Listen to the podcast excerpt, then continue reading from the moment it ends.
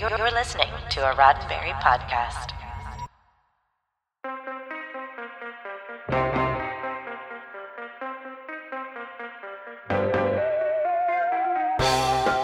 I'm Ryan Myers, and this is your Sci Fi 5 five minutes of science fiction history for April 29th. Since the original Hitchhiker's Guide to the Galaxy radio comedy in 1978, it has expanded into many different mediums. The story has appeared in radio series, novels, record albums, a TV show, a stage show, a text based video game, a comic book, and more. But surprisingly, it wasn't until almost 30 years after its radio debut that it was finally turned into a film. The Hitchhiker's Guide to the Galaxy movie premiered on this day in 2005.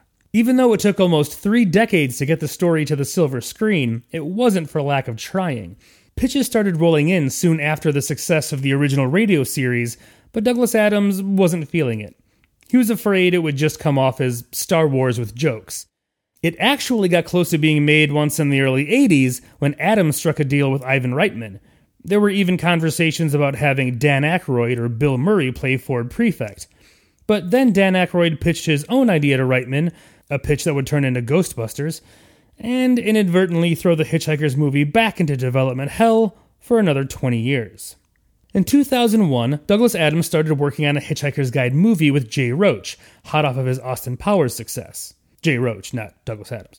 Adams even got as far as writing a few drafts of a script when he unfortunately passed away. Roach brought in screenwriter Karey Kirkpatrick to finish the film with Adams's notes.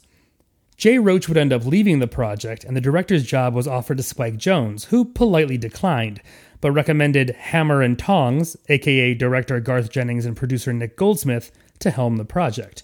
And finally, the world got its Hitchhiker's Guide movie. So, how did it do? Find out in just a few. The first ever television broadcast in 3D occurred today in 1953 when Los Angeles station KECA aired a half hour of the popular science fiction show Space Patrol in an experimental, polarized format. First off, let's talk about the incredible cast of this film. In the role of Arthur Dent, you have Martin Freeman, who was relatively unknown at the time, as most people just knew him from the original UK version of The Office. But then you have Mos Def, Sam Rockwell, Zooey Deschanel, Bill Nighy, Alan Rickman, John Malkovich, and Judi Dench, with Stephen Fry as the voice of the guide itself, at Adams' own request. With that cast, you could stage your reading of a restaurant menu and still end up with a gem. There were, of course, some differences between the books and the film. The Vogons have a much bigger role, for instance, and Zaphod Beeblebrox is vastly different from his book character. But for the most part, this was the Hitchhiker's Guide we know and love, which was kind of the problem. Adams's comedic style, which works so well in radio and written form, is kind of hard to translate in film, Babelfish notwithstanding. You end up with something that's kind of a high bar of entry for people that don't know anything about the universe, but also somehow kind of falls flat for fans of the series. It wasn't that it was bad, not at all. It's actually pretty good for a Hitchhiker's Guide film, but it just kind of proved the point that even with A list celebrities, a script from Douglas Adams himself, and all the money and hype Hollywood could throw behind it, it's just a story that works better in other mediums.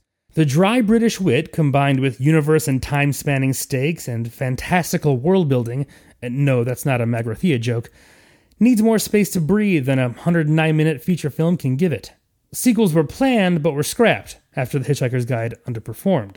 So, what we're left with is a singular film that, while it may not be the best way to experience The Hitchhiker's Guide to the Galaxy, is still charming in its own right. And at the very least, it gave us Alan Rickman as a paranoid android. And if that's not worth the price of admission, I don't know what is. This has been 5 Minutes of Science Fiction History, your daily Sci Fi 5 for April 29th. Sci Fi 5 is produced by Roddenberry Entertainment, executive producer Rod Roddenberry.